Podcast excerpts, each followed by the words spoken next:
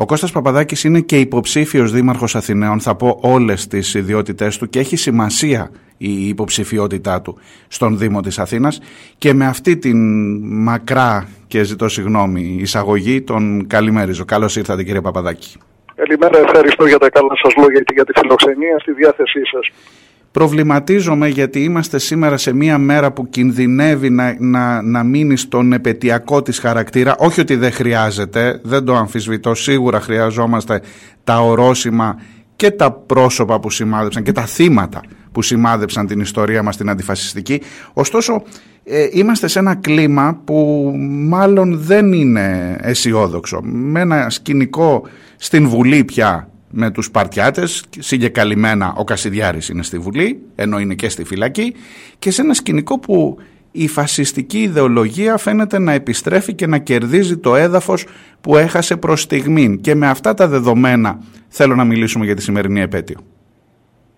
Κύριε Βιονέλη, καταρχήν να σας πω ότι οι εκδηλώσεις που γίνονται κάθε χρόνο για την τιμή της μνήμης του Παύλου Φίσα δεν είναι επαιτειακές, είναι εκδηλώσεις μαζικής ενεργοποίησης του αντιφασιστικού κινήματος, το οποίο όσο υπάρχει στο προσκήνιο πιστεύω ότι οι φόβοι τους οποίους έβλεπα έχετε εκφράσει είναι δυνατόν να αντιμετωπιστούν και θα πρέπει να κάνουμε και μια σύγκριση ανάμεσα στο 2013 και το 2023 για να αναλογιστούμε ότι αν τότε την επομένη της δολοφονίας του Φίσα ο λαϊκός παράγοντας δεν κατέκλυσε τους δρόμους, αυτά που θα συνέβαιναν τα επόμενα χρόνια στην Ελλάδα είναι περίπου σαν αυτά που συνέβησαν πριν λίγες εβδομάδες στην κυπρο Τέτοια επαναφορά ταγμάτων εφόδου δεν έχουμε ούτε πρόκειται. Η δίκη της χρυσής Αυγής πέτυχε την μοναδική ιστορική επιτυχία να διώξει ποινικά και να κλείσει στη φυλακή όχι μόνο τα εκτελεστικά όργανα αλλά και την ηγεσία της ακόμα και ακόμα στη φυλακή βρίσκεται. Και το γεγονός ότι οι Σπαρτιάτες για τους οποίους μιλήσατε ακόμα και μετά την εκλογή τους που ε, ήταν και με αρκετά ε, καλό και ανέλπιστο για αυτούς ποσοστό διστάζουν να ταυτιστούν με τη Χρυσή Αυγή και είναι στα όρια της διάσπασης με την ε, αρχή της κοινοβουλευτικής τους θητείας δεν είναι εύκολα τα πράγματα για αυτούς και δεν ταυτίζεται κανένας με τη Χρυσή Αυγή πια μέσα και έξω από την Ελλάδα. Αυτό δεν σημαίνει ότι δεν υπάρχει φασιστική διότι όταν υπάρχει ρατσισμός, όταν υπάρχει ανοχή στην εξουσία της καταστολής, στην εξουσία του σεξισμού, του ρατσισμού κτλ. Βλέπετε ότι τα σύνορα μπορεί να είναι κλειστά για τους πρόσφυγες τους οποίους τους πνίγουμε στη θάλασσα, τους καίμε στη στεριά και τους βαφτίζουμε και οι αλλά για τους Κροάτες που διασχίζουν τα μισά Βαλκάνια μέχρι τη Νέα Φιλαδέλφια είναι ορθάνυχτα. Φυσικά. Και πάντα υπάρχουν και επίδοξοι μιμητές τους, μιμητές τους όπως αυτοί που μαχαιρώσανε τον Σαφτάρ λίγες μέρες μετά, μια δολοφονία που έμοιαζε με τον Σαξάτ Λουκμάν. Και μέσα σε όλα και μέσα σε ένα περιβάλλον εμφανώς υποβάθμισης και απαξίωσης του κόσμου της εργασίας, του φτωχού κόσμου και των μεταναστών από την κυβέρνηση, ξεθαρεύει και ο Κασιδιάρης και θέλει να κατέβει υποψήφιο στην Αθήνα. Έχω την άποψη ότι μπορούμε να του κλείσουμε το δρόμο. Η δίκη είχε ένα αποτέλεσμα που ανάφερα πριν, αλλά αυτό δεν δικαιολογεί καμία επανάπαυση, ούτε καμία υπερτίμηση οποιασδήποτε δικαστικής απόφασης. Κανένα δικαστήριο δεν θα αντιμετωπίσει ένα κοινωνικό-πολιτικό φαινόμενο που εκπορεύεται από τις ρίζες του συστήματος το οποίο διοικεί την κοινωνία του καπιταλισμού όπως είναι ο φασισμός αυτό θα το σταματήσει ο κόσμος στον δρόμο με τον αγώνα τους, στην κοινωνία, με την πολιτική απομόνωση στους κοινωνικούς χώρους. Και γι' αυτό θεωρώ ότι οι εκδηλώσεις για τον Παύλο Φίσα που κορυφώνονται σήμερα με τη μεγάλη πορεία στο Κερατσίνι συμβάλλουν σε αυτό όπως έχουν συμβάλει και τα προηγούμενα χρόνια. Κατάλαβα. Συγγνώμη, κα... σειρά δική μου να ζητήσω τώρα. Συγγνώμη για την όχι, όχι, όχι, είναι, πολύτιμα, είναι πολύτιμα αυτά που μου λέτε. Θέλω όμως να διευκρινίσω. Κατάλαβα καλά και έχω ξανακούσει και τις τοποθετήσεις σας, είστε κάθετα αντίθετος σε οποιοδήποτε είδους δικαστικού ή νομικού τύπου απαγόρευση για την κάθοδο Κασιδιάρη. Έκανε διαφήμιση πολύ μεγάλη το σύστημα Μητσοτάκη στον Κασιδιάρη την προηγούμενη περίοδο και δεν απέτρεψε. Αυτά που, ναι, αυτά που είπατε είναι εν μέρη με την έννοια ότι ε, την περίοδο Φεβρουαρίου-Μαρτίου που ήταν η περίοδος αρχικής συζήτησης σχετικά με τις τροπολογίες και ο Θανάσης ο Καμπαγιάννης και εγώ είχαμε αρθρογραφήσει και είχαμε συμμετάσχει σε συνεντεύξεις και λέγαμε ότι προτείνουμε η κυβέρνηση να θεσπίσει μια ειδική αντιναζιστική εκλογική νομοθεσία η οποία να αποκλεί μόνον όποιον έχει καταδικαστεί για συμμετοχή σε ένταξη και τα λοιπά σε εγκληματική οργάνωση με ναζιστικό κίνητρο που διαπιστώνεται από την ίδια τη δικαστική απόφαση. Αν δεν κάνει αυτό, καλύτερα να μην κάνει τίποτα, διότι θα διευρύνει τον κύκλο των αποκλειωμένων, θα ανοίξει άλλου είδους ορέξεις για άλλα κόμματα, τα οποία ο κύριος Βορύδης έσπεται να δώσει το στίγμα ως αντισυστημικων Η κυβέρνηση προτίμησε λοιπόν προκειμένου να αποκλείσει ένα δέντρο, να αποκλείσει ένα δάσος για να κρύψει ότι θέλει να κάνει φωτογραφική διάταξη. Και εκείνο που πέτυχε με τις συνεχείς τροπολογίες πράγματι είναι η καθημερινή διαφήμιση του Κασιδιάρη και μάλιστα ως αντισυστημικού η οποία είχε ως αποτέλεσμα και το εκλογικό αυτό με τους Παρτιάτες που ήταν το τέταρτο κατά σειρά εκλογικό κόρπο του Κασιδιάρη το οποίο, εν πάση περιπτώσει, ίσως και ενσυνείδητα δεν ε, απέτρεψε την ε, συμμετοχή του στις εκλογές με τη σκοπιμότητα να υπάρξουν τρία ακροδεξιά κόμματα να κόψει το ένα από το άλλο και να πέσουν και τα ναι, τρία κατά το 3%. Έχει σημασία αυτό το ίσως και, Έχει σημασία αυτό το ίσως και ενσυνείδητα που λέτε γιατί αφήνεται μια, μια το πολύ... Λέω διπλωματικά.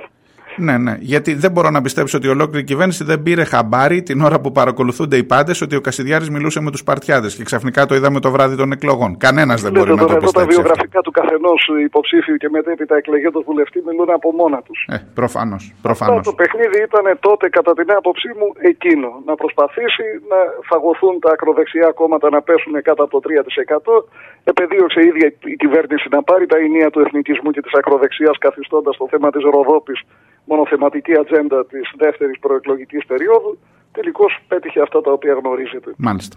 Τώρα, υπάρχει ένα σοβαρό ενδεχόμενο ε, στο Δήμο της Αθήνας όπου θυμίζω ότι ο Κασιδιάρης τυπικά τουλάχιστον είναι ακόμα δημοτικός σύμβουλος, του έχει αποκλειστεί βεβαίως ε, η, η συμμετοχή, είναι σε αργία, αλλά θα είναι ξανά υποψήφιος δήμαρχος όπως είστε και εσείς και ε, έχω την αίσθηση ότι μπορεί πολύ σύντομα να διασταυρωθείτε ξανά στο Δημοτικό Συμβούλιο. Κάποια στιγμή θα βγει ο Κασιδιάρης από τη φυλακή. Και κάποια ναι, στιγμή, δεν, δεν ξέρω πώς το... Το Δημοτικό Συμβούλιο ακόμα και βγει από τη φυλακή, διότι η θέση του σε αργία δεν απορρέει από την ιδιότητά του ως κρατουμένου, απορρέει από την ιδιότητά του ως κατάδικου με πρωτόδικη απόφαση και θα συνεχιστεί μέχρι να ολοκληρωθεί και η δίκη στο δεύτερο βαθμό, η οποία όπως γνωρίζετε διεξάγεται εδώ και ένα χρόνο ήδη. Ναι, με πολύ μεγάλες καθυστερήσεις. Δεν υπάρχει ναι, όχι, εντάξει, ε, προφανώς και θα λήξει η δίκη μέσα στην ε, ερχόμενη πενταετία από τις δημοτικές εκλογές. Αλλήμον πια αν διαρκέσει και περισσότερο. Αγώνα δίνουμε εμείς πρώτα απ' όλους για την επιτάχυνσή της. Αλλά η αργία μέχρι να λήξει η δίκη θα συνεχιστεί. Από εκεί και πέρα εμείς δίνουμε τον αγώνα θεωρώντας ότι δεν θα υπάρξει το αποτέλεσμα το εκλογικό του Κασιδιάρη που υπήρξε τις προηγούμενες φορές. Το αντιφασιστικό κίνημα μπορεί να τον νικήσει και στην κάλπη, όχι μόνο στον δρόμο και στα δικαστήρια. Και γι' αυτό το λόγο και θεωρούμε ότι η συμμετοχή του συνδυασμού μας και η επιλογή του προσώπου μας ως υποψηφίου προσωποποιεί και συμβολίζει και την προτεραιότητα του αντιφασιστικού αγώνα στις δημοτικές εκλογές της Αθήνας και θεωρούμε ότι δεν θα περάσει αυτή τη φορά ούτε στην κάλπη και αξίζει τον κόπο να δώσουμε αυτόν τον αγώνα. Ναι, ασφαλώς. Και να πούμε ε, η Ανατρεπτική Συμμαχία για την Αθήνα είναι η παράταξη έτσι με την σύμπραξη της ε, ανταρσίας στις γειτονιές της Αθήνας. Είναι τρεις παρατάξεις αυτοδιοικητικέ, ναι, ναι. εκ των οποίων οι δύο μάλιστα εκπροσωπούνται στο Δημοτικό Συμβούλιο το απερχόμενο. Έκανα ένα πολύ μεγάλο βήμα. Δεν είναι συνηθισμένα αυτά στον χώρο της αριστεράς να ενωθούν τρεις παρατάξεις. Ναι. Αλλά η απεύθυνση είναι και πάρα πολύ ευρύτερη. Είναι, είναι σωστό αυτό που λέτε και νομίζω ότι στο πρόσωπό σας ε, έχει ταυτιστεί αυτή, αυτού του είδους η σύμπραξη. Ε, από εκείνη την μέρα της 7ης, θέλω, θέλω αν μπορείτε να πάτε προς τα πίσω, σε όλη αυτή τη διαδικασία της δίκης για τη Χρυσή Αυγή με εκείνη την ιστορική μέρα της 7ης Οκτωβρίου του 2020 όταν ακούστηκε το ένοχη για εγκληματική οργάνωση και μέχρι το σήμερα ποια είναι, ποιο είναι το σημείο εκείνο που, που θα λέγατε ότι είναι το πιο χαρακτηριστικό, είναι, είναι εκείνο που μπορεί να δίνει ένα ορόσημο για το τι ακριβώς συνέβη, τι ακριβώς έχουμε ζήσει και τελικά με το πώς φτάσαμε εδώ με τις ε, διαφοροποιήσεις που μου είπατε, με το πιο, πιο αισιόδοξο κλίμα που είδα ότι, ότι βλέπετε τα πράγματα. Κοιτάξτε, σας πω πρώτα απ' όλα θα ήθελα να θυμηθούμε όλοι τις τεράστιες κινητοποιήσεις οι οποίες ε, κλιμακώνονταν και κορυφώνονταν όσο η δίκη έφτανε προς το τελος την ακλόνητη πεποίθηση ε, και των συνηγόρων και του κόσμου του αντιφασιστικού αγώνα ότι η απονομή δικαιοσύνης σημαίνει καταδίκη τους ιδίως μετά από την εισαγγελική πρόταση η οποία προκλητικά ζητούσε την αθώωσή τους. Δεν καταθέσαμε τα όπλα.